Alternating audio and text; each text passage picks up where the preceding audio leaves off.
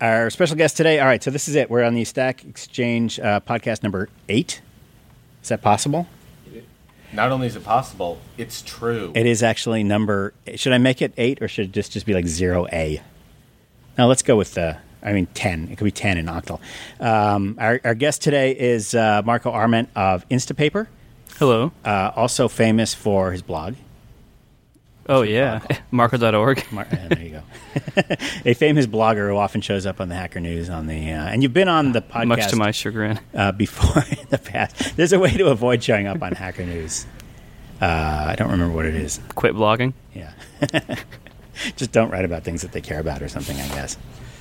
Um, how's it going, Marco? Very well, thank you. What's new? You, you recently you used to be uh, w- one of the uh, sort of a, a co-founder actually at the at the Tumblr, Correct. and um, that's a that's a place where the kids hang out. They um, I don't know what they do. I guess it's like live journal, but not as old fashioned. Pretty much. It's sort of like the female version of 4chan, would you say? Uh, yeah, I mean, in, in some ways, certainly. Okay. I can, I can say anything now. And you would say that you're basically a, a um, pretty much a, a very evil and stupid person. Well, I mean, yeah. I, I mean, Okay, how this can I argue not with that? Anywhere. Jeff, Jeff, you do the interviewing. I'm, I'm just not getting any any resistance whatsoever. Well, you keep asking yes or no questions. Oh yeah, I try to ask more open questions. How does that make you feel?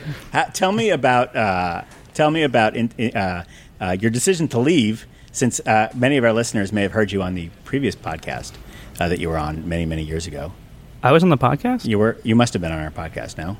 I don't. I don't know so. if he was actually. Really? I've listened to your podcast a lot, so I might be confused, but I don't. No, I I don't, don't think he was, so. Let's start over. Welcome to Stack Exchange. No, no, no, no, this is eight. fine, this is fine. Yes. I mean, our, you know, Marco's a friend. Marco is one of our advisors. That's you know, right, he's on so the board it's of advisors fair to think that he's sort of always there. Yeah, he has. Nothing wrong with that. You were sort of like Just you a were, floating head always here. you were a little bit ahead of us in the sense that you guys actually went out and raised venture capital um, shortly before we did. Raised it from the same when you were at Tumblr. Raised Yep. it from the same VC, Union Square Ventures. Yep. And then later Spark, which we raised from in our second round. And um, so, tell me a little bit about leaving the company, starting out on your own, in the world of Instapaper, readability. Well, the great thing is it's it was kind of a gradual um, departure. Like I didn't I didn't do what everyone thinks entrepreneurship is and just quit my job one day and start doing this thing. Mm-hmm. Um, I did it on the side uh, with permission from my employer, which is a good idea. Yeah. Um, I did it on the side for about a year before actually leaving Tumblr, um, and uh, and yeah, it got to the point where Instapaper's needs were really a full time job and at the same time, um, Tumblr was growing so much so that its technical needs were much more than a full time job. It was kind of crazy hockey stick, whatever you call it. Oh, yeah. Um, there, they had like all of a sudden 250 million pages a day or whatever.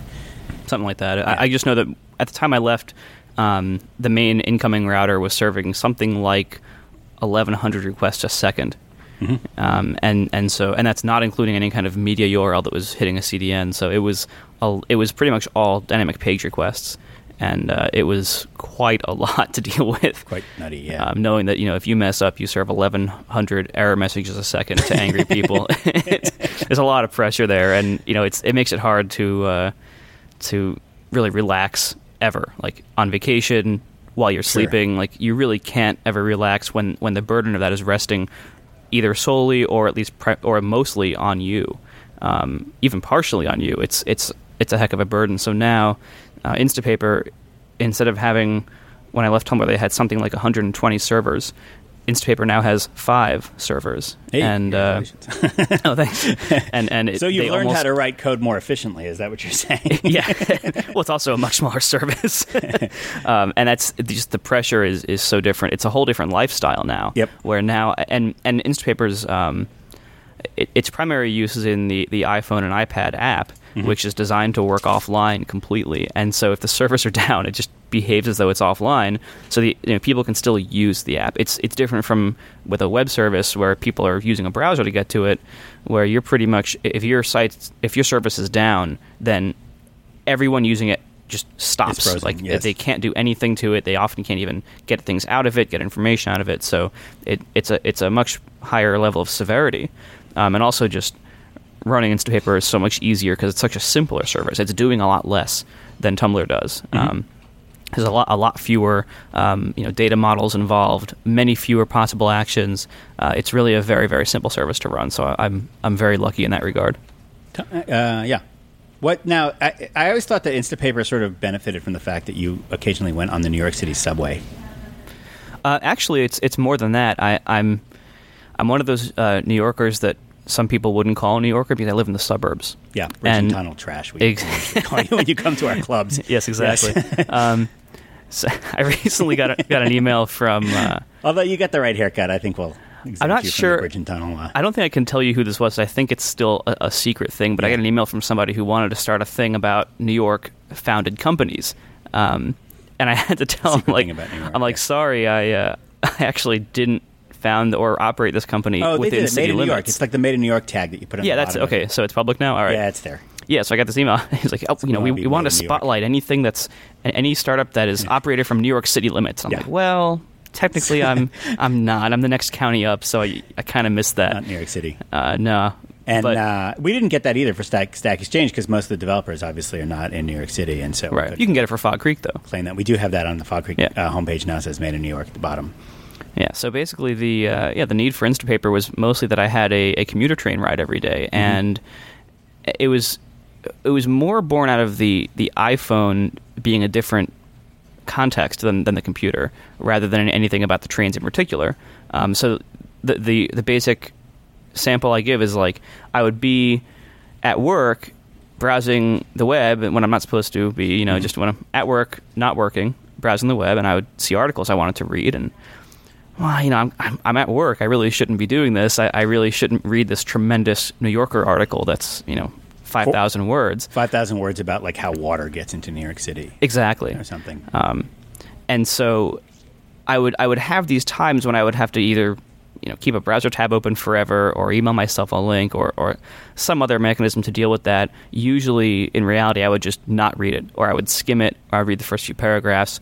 And, and I think a lot of people had this exact problem. It's that you know when you're sitting at a web browser browsing through a feed reader or something like that or like the Digg front page or wh- whatever the case is your hands are always on the controls and you're in this this speed mode of getting through things and so it's really the, the total wrong mental context to sit down and attentively read something yeah, and even if you attempt that then you have all these notifications popping up from all your multitasking apps. You have That your email client and your Twitter thing and all this other stuff that are constantly interrupting you. Yeah. And so not only is your your browsing a bad time to read, but that your computer is also a bad place to read. you you almost want so you almost want like these different activities, and you want to sort out all the incoming notifications. So it's like I want my half hour of watching YouTube videos. Right. I want my half hour of reading in depth stuff. Uh, you know, maybe on the subway. I want to be like, if it's just like Techmeme or, or Twitter crap, that can happen anytime 'cause it takes three seconds and I can start and stop really quickly. And you sort of want to sor- sort of sort those into different times of day, I guess. Absolutely. But I always, I always thought that just the very fact that Instapaper um, has an offline model is something that people in a lot of places just would not think of because they don't, they're never offline because they don't have that the subway or the commuter rail or whatever. Oh yeah, that was like some of the initial reactions. Like the, the very first time TechCrunch wrote about it, it was hilarious because like the first ten comments were like, "Why do you need this? You just use bookmarks." And Yeah. why do you need to be offline? You have an iPhone. You're always online. Yeah, yeah, they don't get it because they live in San Francisco, and the Exactly. only time that they might be traveling or something, they're driving. So right. they- Yeah. They, they never they never take the train Yeah. or the or a plane anywhere. Yeah, Um, so yeah, the, the need for offline access. Um, I don't think that would have come out of a San Francisco startup. Mm-hmm. I think you're definitely right. they do. They do sort of miss some of that stuff, and, and I don't know. I haven't looked at what, what all the Apple's plans are. So uh, Apple is, of course, um, now uh, sharp elbowing their way into your space a little bit. Sort of, a little bit. Yeah, I think that's a fair way to put it. but they may they, they're not going to get these things right. it's uh, they're going to get right the very very small subset of functionality that they chose to do Which is um, which is literally so in the new in the new version of iOS and in, in Lion um, they basically have a special bookmarks folder in Mm-hmm. Safari and in mobile Safari um, and called the reading list Mm-hmm. and it's a way to save things to read later so it does it does certainly and is that thing then me. saved? No. it's just a bookmarks list. Okay, so you do have to be online to read it. You have to be online. It doesn't even you know Okay. it doesn't go right to its text you view. You have solve to the subway problem. Right, doesn't solve the subway problem. It it only partially solves the text problem in that you have to load the full web page again first before you even see like the, the stripped down text view. So on the iPhone in particular, where you might be on a slow connection and, on, Yeah. and you're on a small screen, that's pretty inconvenient. So there's just Um, like this irritant. There's like these ten seconds of irritation while you wait for the full page to load, so that you can launch readability or whatever it is. Right. The, the, The- new bad version of readability. Right. They call it Reader. Okay. um, yeah. I, I wish the other players in my market had unique names. I, it's kind of better for me, I guess, that they don't because you can search for mine and it's not polluted with a bunch of crap. But Uh-huh. uh, yeah, all my competitors have these these really generic names. Um, anyway, so yeah, so what Apple is doing is a very very small subset of this, and initially uh, I was a little bit worried until I really started thinking about it, and I, and I realized that if you know, right now, let's say Apple takes sixty percent of the market. Mm-hmm. Well, right now I already don't have ninety nine percent of the market, I see. so, So you, like you, that would be forty percent new market for you. right. So Yeah. you know they're not going to take all of it because they're not going to solve everyone's needs. Well, and sometimes it's really hard to know. I mean, like historically, I've seen a lot of times where that's true, where like the big player comes in and they almost create the market for you, and they educate Right. everybody about the need for the market, and then you benefit from being like the specialist version of that. So that's the um, that's a Starbucks scenario essentially, where Starbucks educated people um, about arabica beans, but then they just didn't execute on that very well, and they roasted so- the crap out of them. Yeah, and uh, and so they created a market for high end coffee, uh, and a lot of cities didn't have it. Uh, Right. Sometimes it took a while. Like in New York, I think there was like an eight year delay between the first Starbucks and the first, you know, Stumptown or Ace or whatever. It turns out rent is pretty Yeah. expensive here. uh, yeah, the rent, whatever. But um, but the, there's there's there's a sometimes there's a gap uh, there. But uh, uh, we could call that sort of the Starbucks model, where um, there's no question that there are way more espresso shops now and more high end coffee shops uh, than there were at the time of the Starbucks um, kudzu invasion. Um, but there are other there are other cases where, um, for example, uh, when Microsoft Windows started shipping with zip decompression, uh, Right. and they wiped out WinZip, and yeah, I'm sure that the WinZip guys were saying, "Oh my God, we have 37 features that, that Windows doesn't have." In, in how you know you can zip files, you can use 47 different formats, and you can put folders inside of unicorns. I don't know. They had they had these high end features, and they were like, well, now Microsoft will educate everybody to make zip documents, and our market will increase. And actually, lo and behold, most people Right. just said, you know, zips are kind of you know it's built into the operating system. Who needs it? I think it, it depends a lot on, on, on what the problem space really is. So if you look at uh, a different example that worked um, much more like the Starbucks model, uh, which is when Safari started including RSS built in, and so did Mail. Uh, they, they both do it very poorly. Um, to replace an RSS reader, you have to. It's it's a very big problem space. You have to do a lot. There's a lot of features there. There's a lot that are just personal preferences, even where people are going to prefer different clients just because of the way they, they look or different different ways they do things. Right. Um, so the problem space is so big that that somebody like Apple or Microsoft coming in and doing a very simple, basic version of it for free is not likely to really put anybody out of business. Um, and then I think the other end of that spectrum is WinZip, something like that, where it's a very very simple problem space, and if the OS builds in a really simple implementation, that's going to be good for almost everybody. Um, and, and I, I don't know where I sit yet. I think I sit somewhere in the middle of those two. Yeah.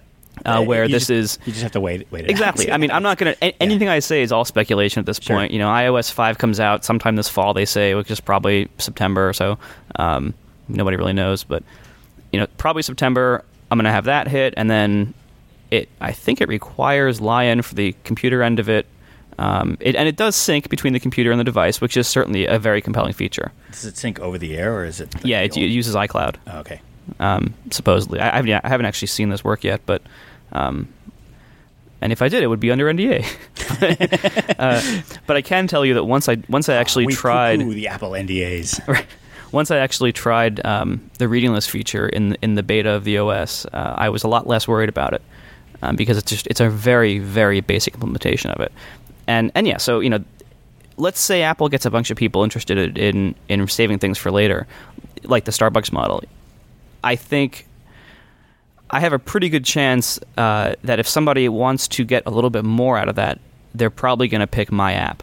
Sure. Uh, and and You're so already like the, the market leader in that. Right. And so the question is who can I get to, or how many people can I get to want more out of that who are who are coming to it new, and and also how many of my customers am I going to lose who are going to say, ah, I don't need Instapaper anymore because I can just use this feature instead. Or you may they may even think, oh yeah, I love Instapaper, I want to keep using it, and then uh, you know, and they don't install it on the fourth right? that They, they, start sliding that. out of it. Yeah, Yeah. Like, eh, you know, and and so certainly you know, I'm going to lose people. Um, the question is how many, Right. And and I really, the the more I think about it, uh, and the more I see the way they've done this feature, I, I think there's there's two outcomes most likely here. One is that um, the Starbucks effect happens, where a lot of people use this, and I get some minor percentage of them to say, "Hey, I could use a little bit more of this." Right. Um, and the other likely scenario is that reading list just doesn't get very wide adoption at all, and then in which case, pretty much nothing happens. There was an awful lot of like every time. uh, You know what this feels to me like? It feels to me like um,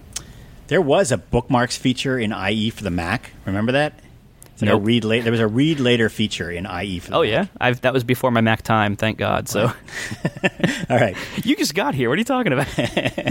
All right. So IE for the Mac had uh, somebody in the chat room. Let's see what they say. Uh, chat room, chat room. Tell us about the if there was such a thing. But uh, there were uh, there were there was a read later and a bookmarks and they were channels. It- It's not the same feature, but like uh, Windows 98's channels. Windows 98 had these channels. Oh, okay, yeah. And these things were like, they seemed like they could have been standalone businesses almost, like making channels and stuff like that. Actually, channels was an attempt to clone Pointcast, and the, Right. both of them just collapsed because um, those kinds of things. Yeah, it's not just that. It's that there's a certain. Essentially, to use those for those things to be successful, you are asking people to change something about their life and their behavior. I mean, Instapaper's in the same situation. Certainly. And when you're concentrating on nothing else other than how do I get some people to change their behavior uh, Right. to do this particular thing, like uh, to change a habit, like almost something they do every day. Um, for example, for me, I, like I listen to podcasts uh, on the subway a lot instead of reading. And um, so, in order to get the podcasts, um, I used to have another computer downstairs, and I would uh, um, sync up regularly, and it would get me the podcast automatically. And I basically haven't plugged my iPhone into that for years. So, um, so now I use the Get Another Podcast button, which I have to remember to do before I leave the house every morning. Right. To get enough podcasts to listen to that day, and I have actually accomplished that. Uh, remembering to do that. Hopefully, iCloud will solve this somehow too. But uh, uh, the point there is that in order to listen to podcasts, I have to change my behavior. I have to stop right before I leave the house and quick download another podcast to listen to, um, and that's kind of worth it. But I like there's some there's going to be some resistance there that I'm gonna I'm, I know I'm going to backslide at some point. Um, so that's the kind of thing where if you're concentrating on it and you're focusing on it, um, you know you're going to sit there and you're going to change people's behaviors three or four at a time. Um, and that's all you're thinking about it. They're just thinking about this like, oh, it's a feature that our browser has to have. Throw it on the side over there, Right. And they're just not going to be working on that. So they could often, they may end up just having that feature, and nobody uses it. They all pay you for yours anyway because you're the one that cares about that feature. In other words, even if you're not doing it better, there's a lot of companies that have started trying to make pivot tables because people are just not aware that Excel actually has pivot tables built in and you can use them and they're pretty Right. good. And so they'll make a company that does a you know kind of half-assed job of pivot tables where you have to like link it up to an Excel in some horrible way. And it's like, why would you do that? Why would you get that? Why would you make a company around that? And lo and behold, it's because you know somebody is doesn't know that Excel has pivot tables or doesn't care. And there's a company out there that's that's tr- trying to get mind share for pivot tables, and they're actually selling a product that gives you Exactly. eighty percent of what Excel has. Now they're not so successful, but I mean, you can. can Well, the question is, how much of the business do you really need? Like, if I got one percent of all iOS device owners to ins- to buy my app, I would have quite a lot of money Ah, because it's just such a massive pool. Sure. You know, like like I, I used to work at a company called Vivisimo in Pittsburgh, and uh, I was there when they launched the Clusty search engine, Clusty. and Clusty the it was clown. Clusty the 2000. crown. Yeah, it was it was 2004, and. Uh, Yeah. and it was they were an enterprise software company. They didn't need the search engine to do very well. Um, they launched it basically as a demo of their enterprise software, Yeah. Alta Vista. and uh, oh yeah, and so I, I I read a lot of the support emails while I was there, and people would say things like, "Oh, I I love Clusty. I I dumped Google for it because it's blue." you know, like it's just like the reasons people pick for choosing an alternative. It's it's not always what geeks say. Like we we look at things very analytically. It's regular people really Yeah. don't. Like it's these these minor differences that people actually care about. I mean, no, I used to go to Reddit because of the alien. right? Exactly. It's like, I love your like that Kiwi, alien. He's right? cute. yeah. I'm sure somebody has chosen. FogBugz. I'm sure someone has chosen FogBugz because of the kiwi. Well, we, the idea of the kiwi is to keep you from not abandoning FogBugz because you want to make sure that you don't like Right. hurts the kiwi. Keep the kiwi fed. Yeah.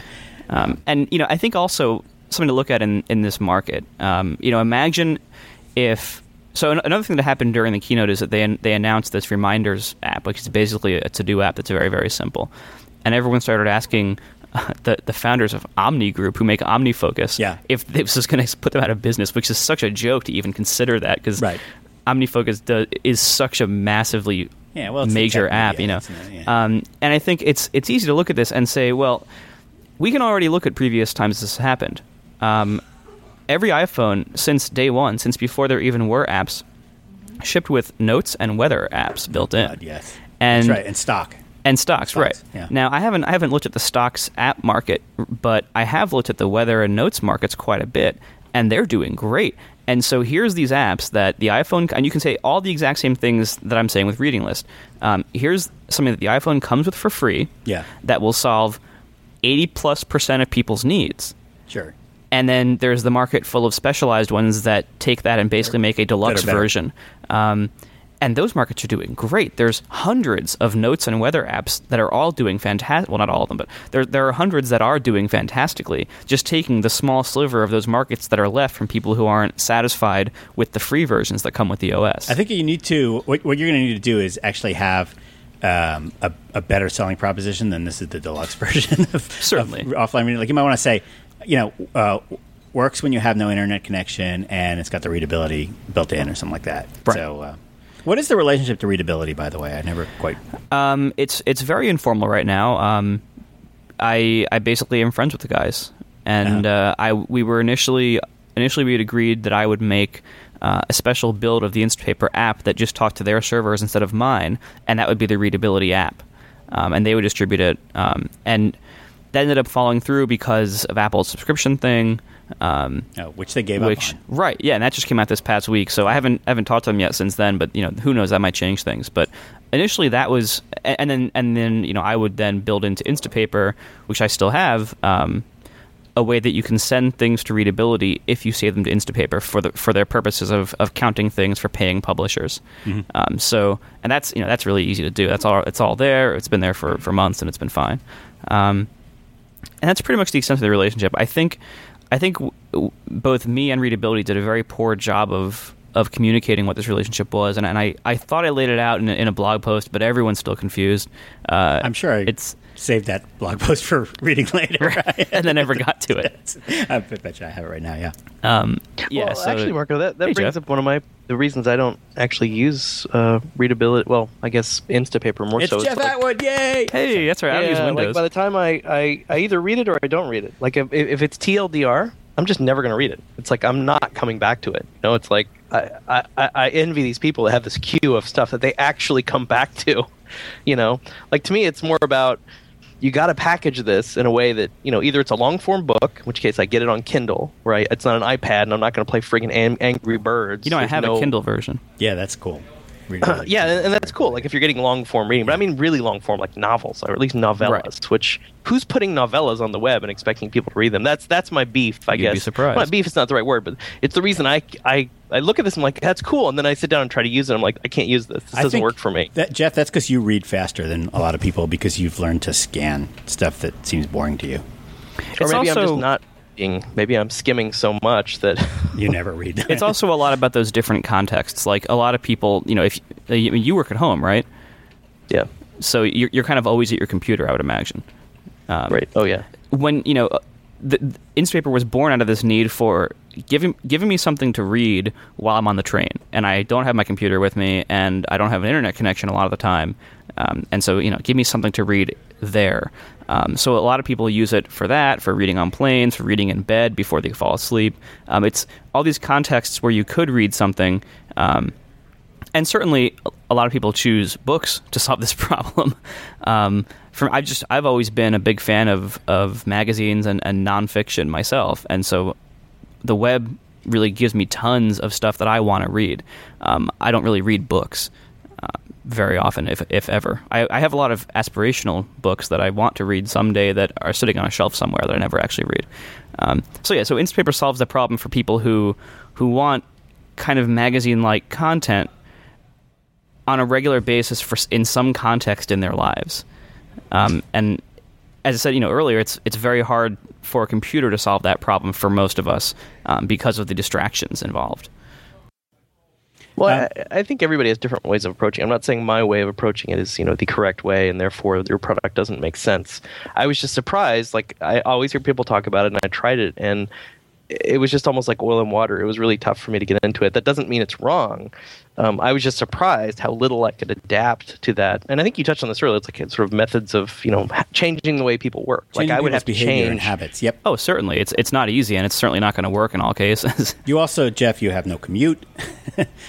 I mean, yeah. there's just no. Uh, it's a different. Uh, um, but the, the, effort of like queuing stuff up is so painful. It's like I would have to think, oh, I'm going to read this later. Know, like, it's, it's almost like entire click. interrupted. Yeah. Well, it's like. Uh, it's like don't make me think you know it's like do, do i really want to read this is it going to be that good there's a risk of like what if it sucks and i put it on there and like oh no i say this whole thing and it's not very good because i don't have time to look at it right i can't even tell you if it's any good so i'm going to just based on what a Twitter description decide, oh, this is probably worth reading, or start reading the first part of it. I don't know. It just it stresses thing, me out, man. One one dilemma that I have that, that you're, I think you are accidentally touching on here, um, is that I don't intend for Instapaper to be an obligation. Like I don't intend for everything you say to be something that you must read. Um, and it's very hard to communicate this in the interface right, and in, in, you know in, in, how I'm describing it because I what I want it to be is a pool that you can pick from when you want to read something. But it's very hard for a lot of people, especially especially geeks who you know we're from RSS culture and, and inbox culture. It's very hard for us to see it as anything but a list that has to be cleared, like a, a, a queue that you actually have to get to, exactly, like yeah. an, an, inbox. And I really want to avoid that. And it's it's difficult. Like I've, i was thinking about doing this feature where hmm. I would, I would because uh, there's a big problem of people who have like hundreds or thousands of things saved, and I know they're never going to read them. They, the list keeps getting longer. So I was thinking about doing this thing where I could email them a thing that basically gives them an easy out in a way that's worded very, very carefully um, to to not sound mean or discouraging, uh, but that would basically say, hey, so- something like, hey, I noticed that you have X articles more than X months old. Do you want to just go ahead and archive those now? Like some some easy way to just to to try to get people to think of this at more the way that that it's healthier to think about it, which is this pool that you can pick from, and not this this massive obligation that's just building up and building up that you're eventually going to just say, "I ah, forget it, I can never get to it," and feel very guilty about. I go in the other direction, which is that I don't accumulate enough stuff to read later, so I.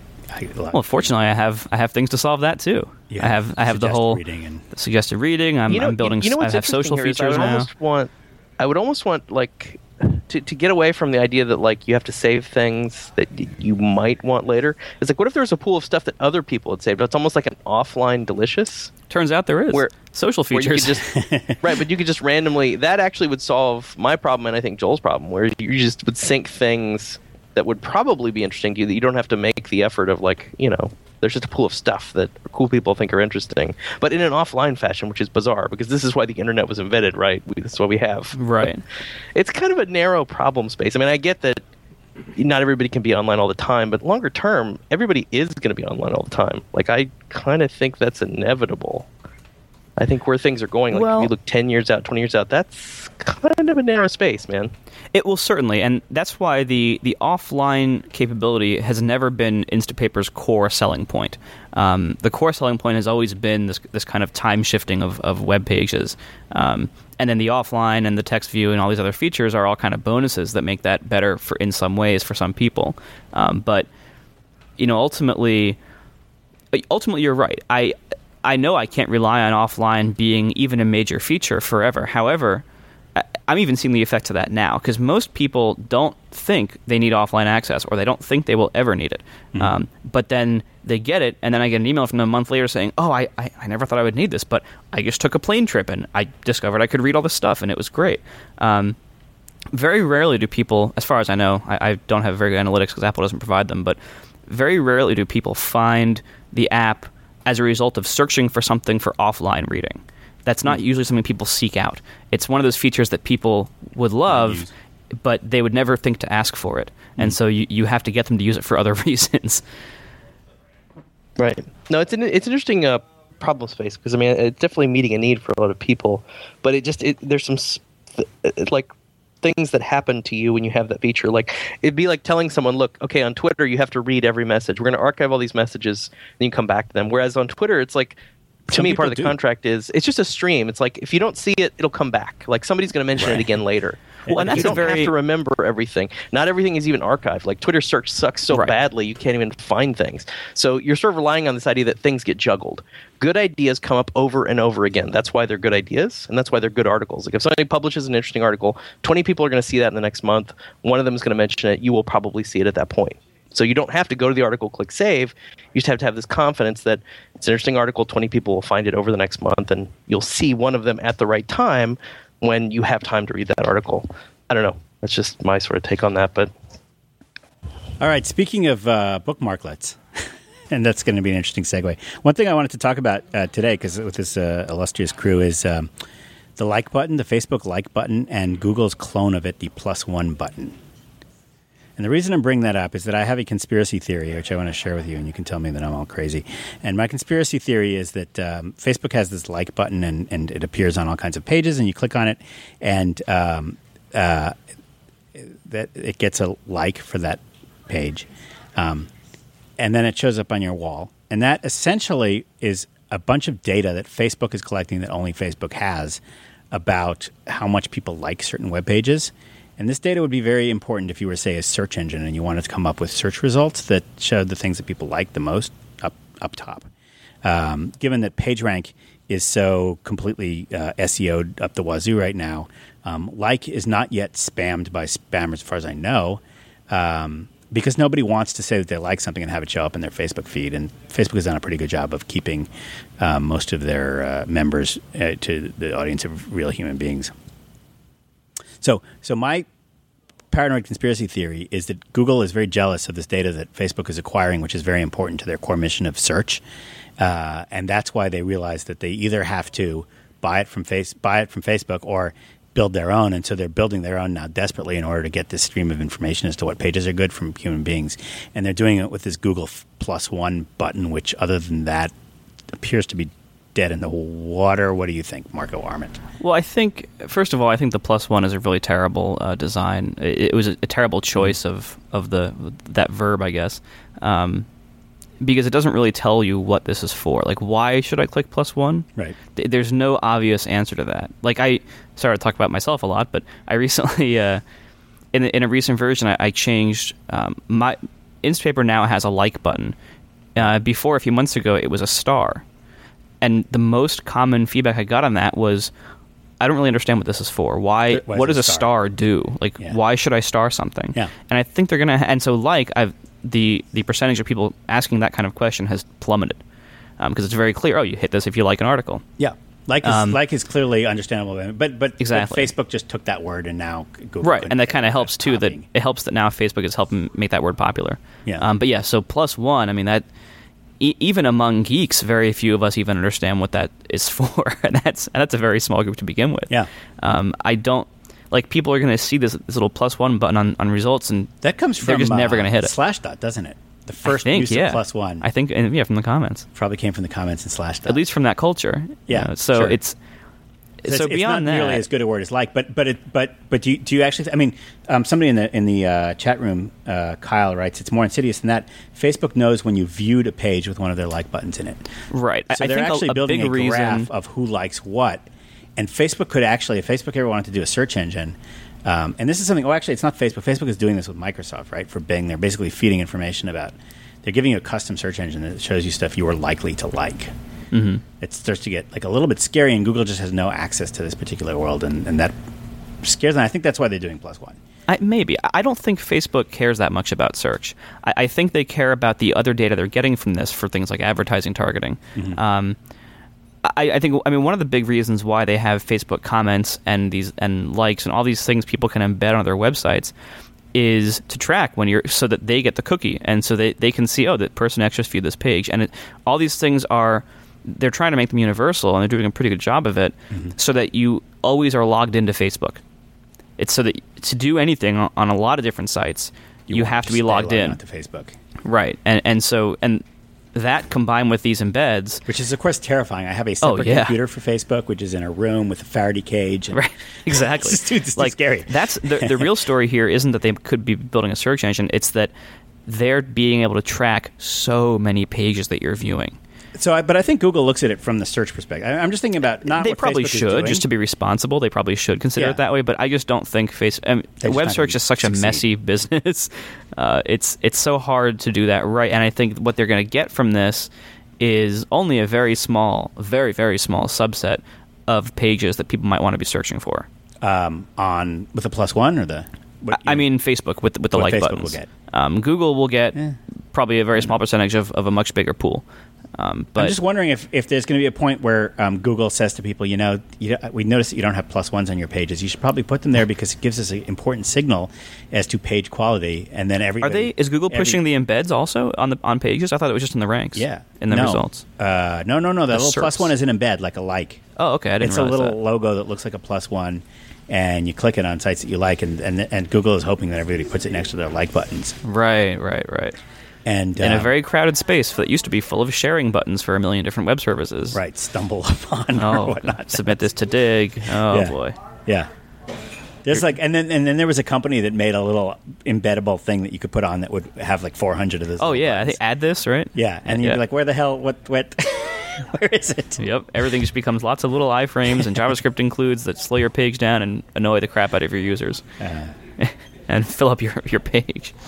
Well, can we think a little bit about the concept here, which is favoriting? That is kind of like what I was describing, which is this don't make me think tension of now I have to decide if I like this thing, you know? Mm-hmm. Whereas I think you, the chat room brought up a good point, which is the ambient knowing that someone visited is an implicit like. Like you wouldn't, I guess if you go there and leave immediately, you didn't like it. If you go there and you stay there a while, you must have liked it to some degree, or else you just walked away from your computer. yeah. uh, this this idea that you require users to take an action is tough. I remember getting lectured by Merlin Mann, aka Hot Dogs Ladies, on Twitter early on. He's like, "You guys don't know how to use Twitter." He's like, "You're supposed to be favoriting tons and tons of things," and I was like, "Wow, that's a lot of effort. Like, I have to think."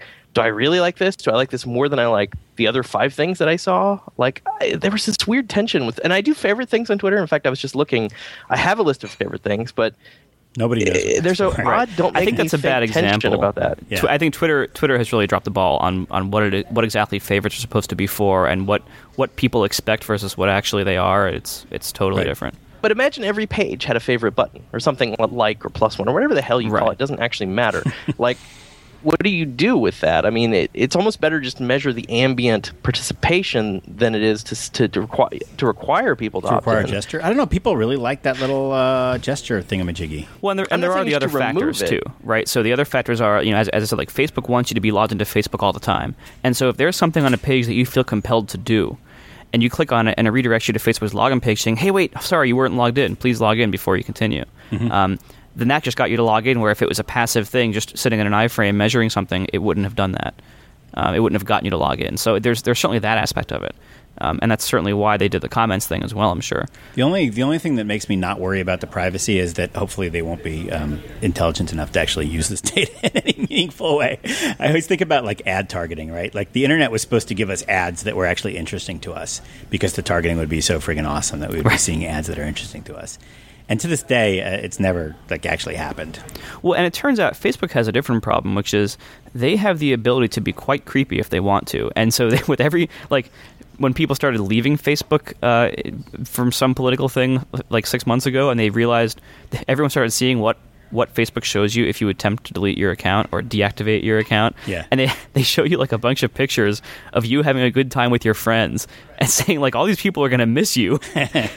are you sure you want to leave? And like it's like somebody somebody recently said like Facebook has they can predict breakups like a week ahead of time. Like just just the, the data. I mean, they they have a ridiculous amount of data about people and about What their personal relationships. A- And and I, so don't, I don't buy that. There, there was something. They had a data mining team from day one, and Yeah. basically Data they could team. they could predict even from early on, two weeks out, uh, or in two weeks, which people would be in Would commit. with each It's other. It's Minority Report, Based- like which Right. crimes, who's going to commit is- what crimes in the future. The fascinating thing is, it's not even about how much interaction they have. It's like how much this guy is viewing this girl's friends' profiles, and it like vectors back. And six, I think it was with There's two the thing thirds percent, uh, or with two thirds certainty, they Yeah. can tell you who you'd be dating and or who you'd be in a relationship with in Right. two weeks. I mean, like, I mean, they both could Google email and that to you for a Facebook- fee. Google and Facebook both have a ridiculous amount of data on everybody that, that uses Sure. either service ever. Um, I think the difference is wh- what data you put into Google is is more you know ma- ala- analytical things, search queries, things like that. seems What you put into Facebook is all this personal information about you and your relationships. And, and pictures of you and oh you, do you want to give us your phone number too just for security? You know all these all these it, it's ridiculous how much data they have. And you know what freaks people out isn't when they launch a new feature for whatever reason. It's when people realize how much these services know about them. That's what freaks them out. It's it's not that they did that it's that they could do that. Jeez, I just remember like the the web pages that would show you your IP address, or remember when Amazon first started doing ads uh, on other people's websites saying, "Hey, Joel, you can buy this book by clicking here." exactly or hey why don't you get yourself this little thing off your wish list Yeah, and you're like, wait a minute, why does it know that I? Why does you know whatever Huffington Post know who I am? You're like, oh, they don't. That's Exactly. Amazon. But why does wait a minute? Why does Amazon know who I am? right and regular people don't know the distinction oh well that's that was included from a script tag or that's an iframe Sure, so no one knows this stuff except us so you know it's it's creepy when when that line is crossed when you think they shouldn't have known that or, or wait Mm-hmm. like i thought that was siloed away somewhere and now it's seeping out Right. uh, and i think facebook is really leading the edge on that Um, cool. just to bring it to Stack Exchange a little bit, we have Oh, yeah. entertained the idea of of allowing sort of completely unregistered users to vote in some way because one of the privileges that we're we're kind of um, strict about is voting.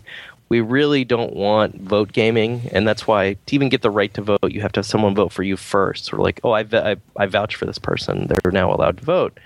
Um, but this does mean if you come on, say you, you go to Stack Overflow, you're doing a search, and you get some really great solution, you have pretty much no way of you know directly thanking or you know kudos and thumbs up to the to the actual answer that helped you uh, without actually becoming a member of the community and a participating member of the community in some semi meaningful way.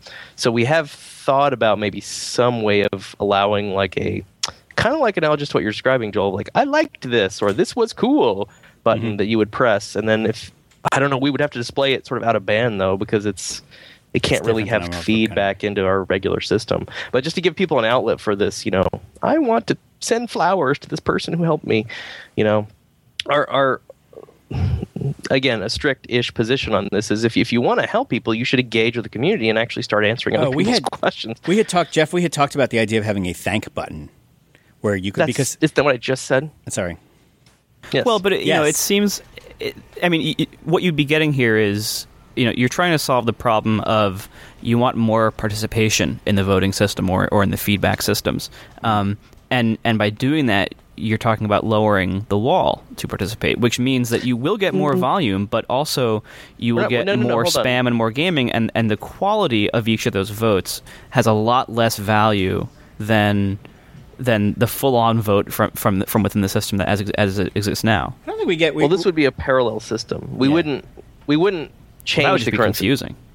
This would be a parallel system that would run alongside it. we we love confusing things. I mean, because I mean, because look, you already have the, you already have answers and comments, and you can vote for the question and vote for the answer. That's a lot of different feedback, you me- and you can do- also vote for comments, right? Can't you upvote comments you- now? Yes. Well, hold so on. you though. can. You- that's a lot of different feedback mechanisms. That's going to be really confusing outside of programmers, and even even somewhat within programmers.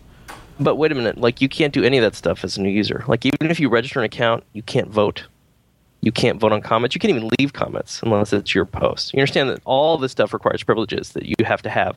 Uh, like at, for example, to vote up is 15 rep.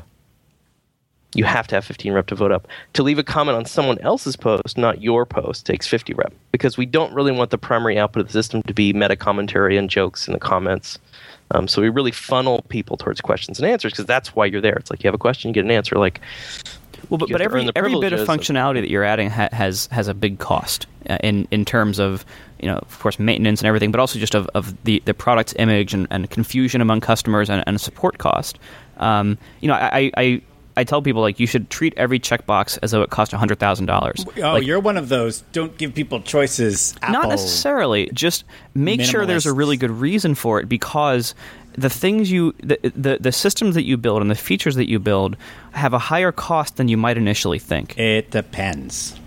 Well, this Well, is this is based on a, this is based on something that people have asked us for, though. This isn't us just imagineering things that we think should be. No, this is people complaining to us about well, this. but also you got to think when whenever when any when anyone complains to you, you have to go a level up and you have to figure out what exactly what problem are they trying to solve here, and they think they're going to Well, sure. solve it by this thing they're asking for, but what what really are they trying to solve, and, and is there a better way we can do that?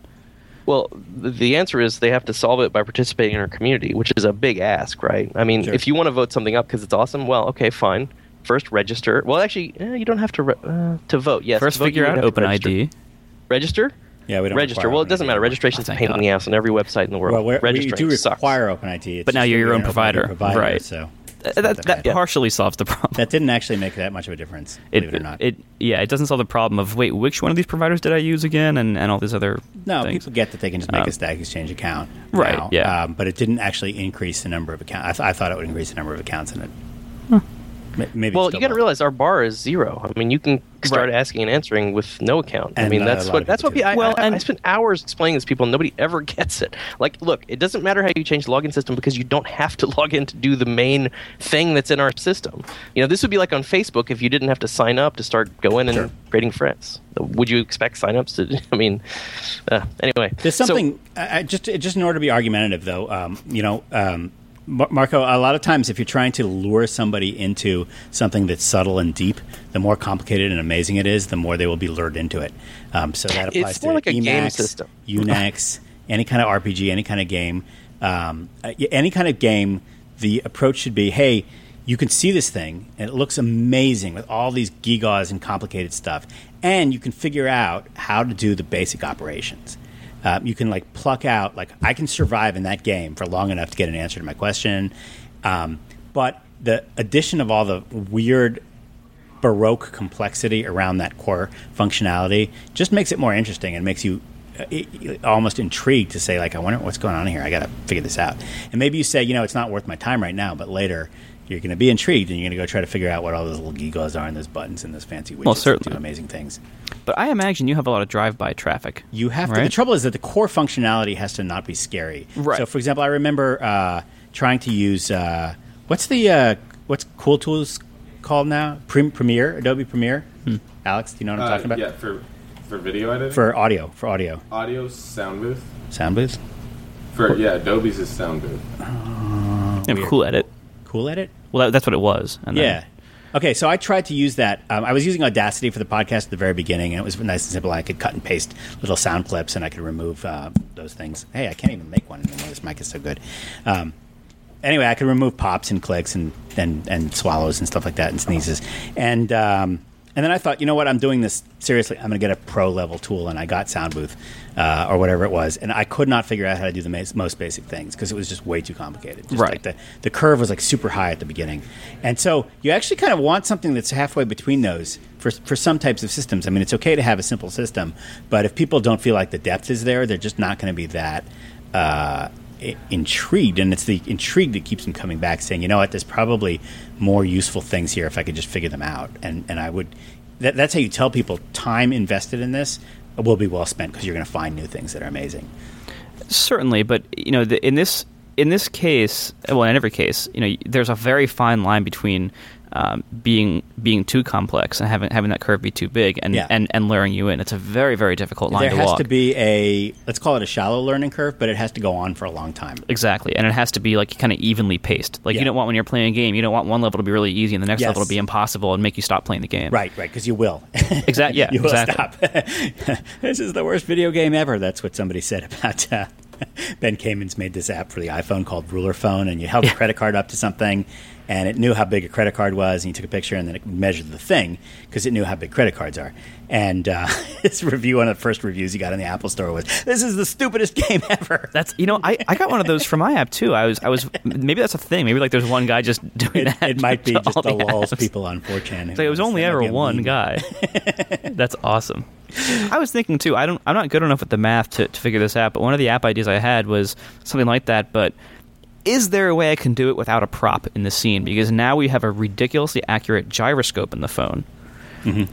the GPS is not so accurate, but the gyroscope is. And I was wondering, like, if I can, you know, use the tilt angles. I don't. I think I'm still missing a variable here. I think there. I still need some kind of I don't reference think point. the gyroscope is that accurate. The level apps are awful. They don't they don't level things. the old ones all use the accelerometer. Those were terrible. Oh. But with the iPhone 4, they added an actual hardware gyroscope, and it's it's extremely accurate. Scary. Um, scary. it's- Um, it's worth By the way, at. chat room. It's uh, Audacity, Adobe. Sorry, Audition, Adobe Audition. Audition, That's the app I was talking about. Thank you, chat room. See, this is we have the chat room here so that we don't leave uh, crap in the podcast for all the people to listen to. There's only 110 people watching us uh, live, so Makes uh, sense. uh, and I'm one of them. So there's only 109 people watching us live, and and uh, um, but the chat room is enough to actually get corrections for major uh, errors that we might make. That's the best. So, one final thing on the, the, the like button. One thing we could do to simplify the UI, but I have, I have reservations about this, is you could essentially let people vote. And you know, you know the concept of the fake follow that FriendFeed uh, introduced, Yep, where another like major complexity. this would be basically fake voting. Like you would let people hmm. vote, like they think they're voting, and it shows up just for them. But hmm. then you put it in some other pool internally because it's not. They're not logged in. You can't actually vet this as a valid Hell vote. voting. So okay, It's so imagine kind of Actually, that like that makes it hell very simple. voting. Yeah, that makes it very simple. Well- actually. imagine a user like me. Yeah. I'm not on the site every single day, but I have enough rep to vote and comment. Yep. Um, and I, you know, I search when I need something, so I'm not like living in the system. Um, and I find, you know, let's say I find an answer and it's kind of okay. How do I choose whether to whether to vote it up or whether to like it if way both those options are describing, you to don't me? have to choose. If you're logged on, your vote counts, and if Oh, you're I not see. logged on, it doesn't. So it's This only for voting. not logged in users. yeah, it's not really hell Yeah, voting, this- So then why- It's kind of hell voting. If it doesn't count for anything, why do you? Well, it does. It would offer just go in a different pool. We would give it some fractional value of an actual vote and, and try to dedupe it, and because there's so many ways to game that. Oh my gosh! We could, you know, Right, what? I mean, could it turn sounds that on like- for free, Jeff. I mean, like you just you'd write some code, nobody would even know that this is a new feature, and uh, and we could just look at the data and try to analyze it, and see Right. if there's anything interesting there, is, or whether it's just the same as the regular voting, but just like now magnified a little bit. I mean, it just sounds like it's a lot of work and a lot of complexity and, and basically a lot of downsides. Are the upsides big enough to really support that? And that's up to you guys. But You have to well, I think there, there certainly are a lot of engagement downsides. argument. I mean, uh, there are a lot of people that complain that they really. Well, let me give you an example. We have a lot of people that leave thank you answers, which are actively harmful. Because Right. we have to go in and clean that up, and we have like ways of detecting it. And we actually tell them, "Look, uh, it looks like you're trying to write a letter." You know, literally like clippy Please pop stop stuff. saying like, thank please you. Don't, please don't do this. We are not a we thanking literally community. have that feature. Yeah. I mean, you can actually try it. Go to an anonymous and compose some ridiculous answer that has "thank you" in it. And you'll you'll it has to be short, but you'll see what happens here. Um, so we have an actual problem, which We- is that people can you imagine this the outlet. nerdiness of, of the Stack Exchange team? And it's like our biggest problem is people saying thank you in our community. Make it stop. they're- Make but they're, they're sa- stop. doing they're saying it in the wrong spot. well, l- let me let me explain how this works. Have you ever had this this experience where someone's trying to be nice and you're going in somewhere and they oh, they hold the door for you, Right, and you but they can- hold it in a way nobody that walks blocks you, blocks other people. right, it kind of ruins the whole experience. It's like thanks for trying. you Thanks, know, it's like it would have been smoother if you just let me deal with the door. It's one of those, then- uh, yeah, the two the two sneaky rules of etiquette in New York City, which should be known by all um, uh, heterosexual traditionalists who date in New York City. Number one, go through the revolving door before the the, the, man should go through the revolving door before uh, the lady. Is that so you can pass your card back to no, pay for her you too? have to do the work. The revolving, uh, like a revolving door in a building. Oh, the know? big push one. Yeah, okay. Yeah, and that's so that you do the work. Oh, Right? you that's a don't good one. just like sort of stand there and let her do the pushing, and then you follow. You draft on her. That's that's not chivalrous. Makes and the other is get into the taxi first because you're going to have to slide over. Oh, And uh, so you're not supposed to really hold the door open for her to slide over. in the in the case of a taxi where you're both getting in on one Right. side in New York City, the chivalrous thing to do is get in the taxi um, Wow. first as as the. Uh, I've been doing that man. wrong all these years. I know and people don't know that that much, but uh, you'll see the Makes girls sense though. appreciate it. Yeah, it makes a lot of sense. Okay. So, in the context of our system, Joel, the chivalrous thing the to do is to go in and answer other people's questions. If you really want to thank somebody, Yeah, or just hit the up arrow. We got the we got the we got the vote on that. Yep, yep, yep, yep, yep, yep, yep, yep. Um, but it is sort of weird. Is, is, is that the the um, I think there really is an intuition to. Um, yeah, we talked about this before. Uh, th- there's an intuition to thank, which comes from like actual life, and so Right. it actually takes some uneducating or some educating or deprogramming of people to say What if that's not our our system. what if your your non-logged in like or thank button um, what if it just counted as a fractional vote well, that's kind of what we described earlier, where you would just be able to vote. Like, right but it would wouldn't, it wouldn't be a user. separate system and like it wouldn't be a separate sum it would actually be just a fractional vote because if you do it that way I think first of all, it puts your heads in the right spot of dealing with things like spam and, and abuse um, with this particular feature, and it also just makes it a lot more useful. Like it wouldn't make sense to show like the most liked answers separately from the most voted upon answers. Yeah. Is, is that how, how you were thinking about it? Mm, I don't know. I'm just talking out of my butt here. Not Let's- exactly, because I mean, I, I do think there is a conceptual difference between a button that says like and an upvote. And what we're kind of proposing is that, tentatively, this is just all be highly experimental. I'm not actually going to go and do this tomorrow, but the voting arrows would just continue to work, even for anonymous users. And then we would have to come up with some algorithm that figured out how valid those votes were and how do we show them. figure out what the Right, but then so if that's what you're going to merge into do, the main vote score somehow. would there be a separate button for like, or are you, You know, talking about the likes just at, on the no. voting buttons? No, I, I, He's talking about no. being an up uh, up arrow for logged off users. Right. Yeah, Yeah, that that kind of makes sense. Doesn't make the UI any more complicated. Right. It doesn't make the UI any, any more complicated, but it, it's still hard because just figuring out like how how much is how much is that of, of a score? I don't know. I mean, It's right tricky. now you you you have, as far as I can tell, as as a casual user, you have almost no spam at all, and uh, you, you you either do a very Oh, good job yeah. of keeping it out or a very good job of cleaning it out.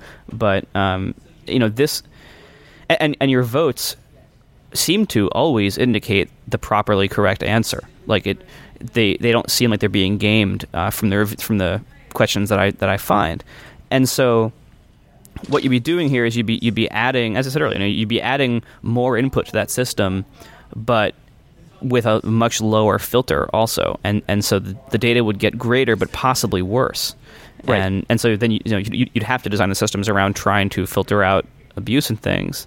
Um, it might be worth it. Like if if your problem is that you don't get enough votes and you want to increase the number of votes on average per, per answer or per question, um, then this will almost definitely help you there. But you know it's going to have all those downsides as well. All right, moving Well, on. uh, Yeah. We can argue about this for another half segue. hour if you want. well, Uh, no, no.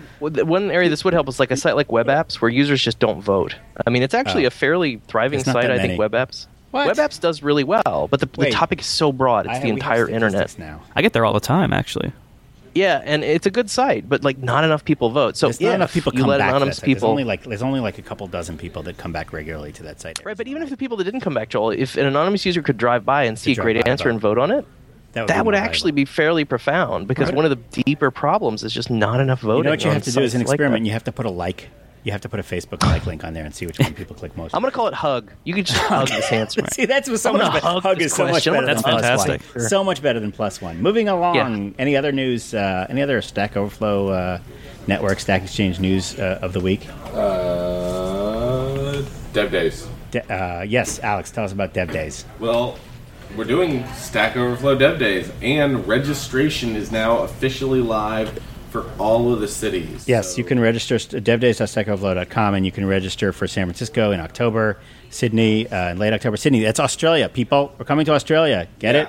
Yeah. So all you Australians who begged us to go need to Yes. go buy your tickets right now. Yes, and, and, and also send tribute. Are they Um, upside by down? several by several tickets. The, the tickets will print out upside down if you print them in the Northern Hemisphere. The London uh, event is in November, and then Washington, D.C. in December. Two day events in each of those cities. And um, uh, we, uh, yes, it's $399, so go ahead and register.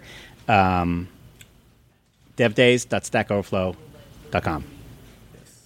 Anything, Jeff? Do you have any interesting news of the network you want to talk about? Mm, One minor thing is we, well, it's pretty minor, but I'll mention it.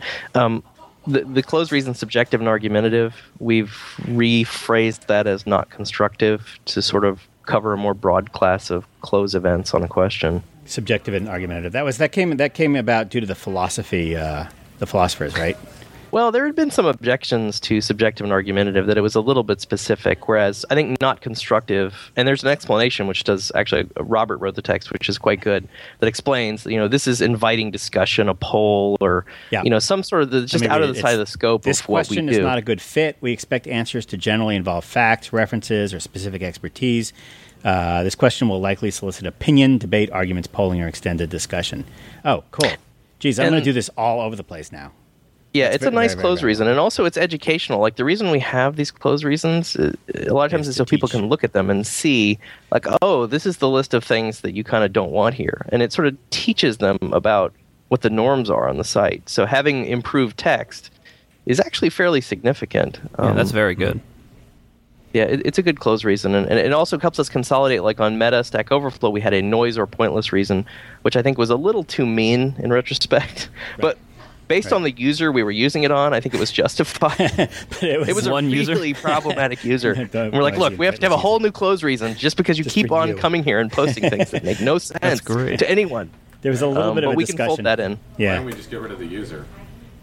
Uh, That would be mean. Eventually, we Trouble. did. That was a f- that's a long story. That was a fairly sophisticated troll. That was one of the most sophisticated I think I actually have ever seen on the internet. that's the, that's. I was actually impressed. No, actually, time. I actually called this person. I could not believe that this was an actual person. So I actually physically called him on the phone. That's how impressed I was. Ah. Yeah, Okay. that's rare. I've never done that before, but there- I, there I is was a- not convinced this person could exist. the, the close reasons are important because number one, if somebody gets their question closed, they're always pissed. They're like, "Wait, that's you. You would just slap me in the face. You deleted my thing. You banned me. You banished me. Whatever."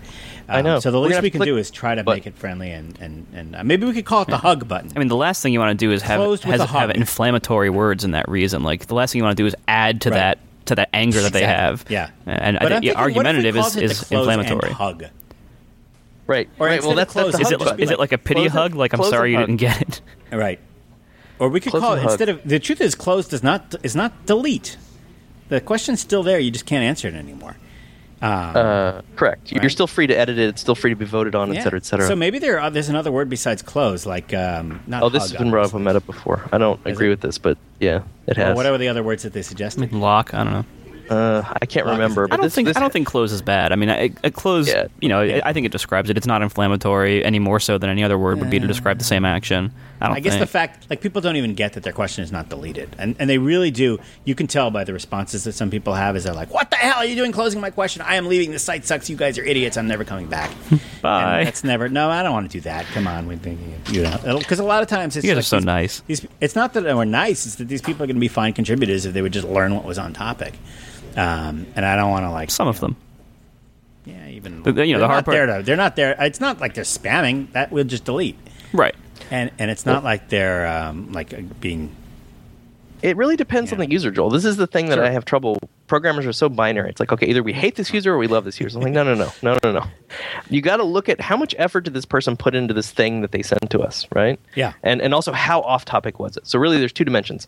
How sort of fundamentally crappy is it, and how work. just wildly off topic is it? So if it's sort of mildly off topic and sort of salvageable, then you, you do be nice to that user. Like, look, hey, welcome to the site. Here's how we do things. We're closing this, but you, you give uh, it takes a personal touch. Like the close reason isn't enough. Like this is the role of the moderators, this is the role of the experienced users to sort of help the other new users figure this stuff out, assuming you want them there in the first place. And this is completely a judgment call, um, but it's not a binary thing. You can't have a blanket rule that's going to work in all cases.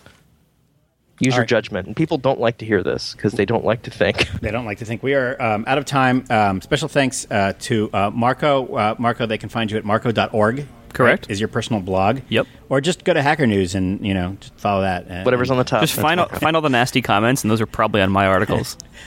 Marco A R M E N T on Twitter. Yep. And of course Instapaper, which you can find in the App Store Yep. under Instapaper. Uh, Yeah, and I heard there's an bookmark. Android version. Just kidding. Just oh kidding. man, that's that's a whole other show. He doesn't care about us Android users. I just want And, to bring uh, up Android for no reason. Uh, next week on the show, we'll have uh, Greg Wilson talking about the architecture of open source applications. Those of you that went to um, Stack Overflow Dev Days in Toronto a couple of years ago will remember Greg. He was the most popular speaker there. He's a professor, uh, ex professor at the University of Toronto, now wants a, a, a platform to grind some axes about the architecture of open source applications. I have no idea why we're going to let him on, but we will. And uh, um, uh, that's it. Remember to register for Stack Overflow Dev Days at devdays.stackoverflow.com quickly because these things tend to sell out. And I'll see you next week. Okay. Bye, everybody. See ya. Thanks, Marco. Bye.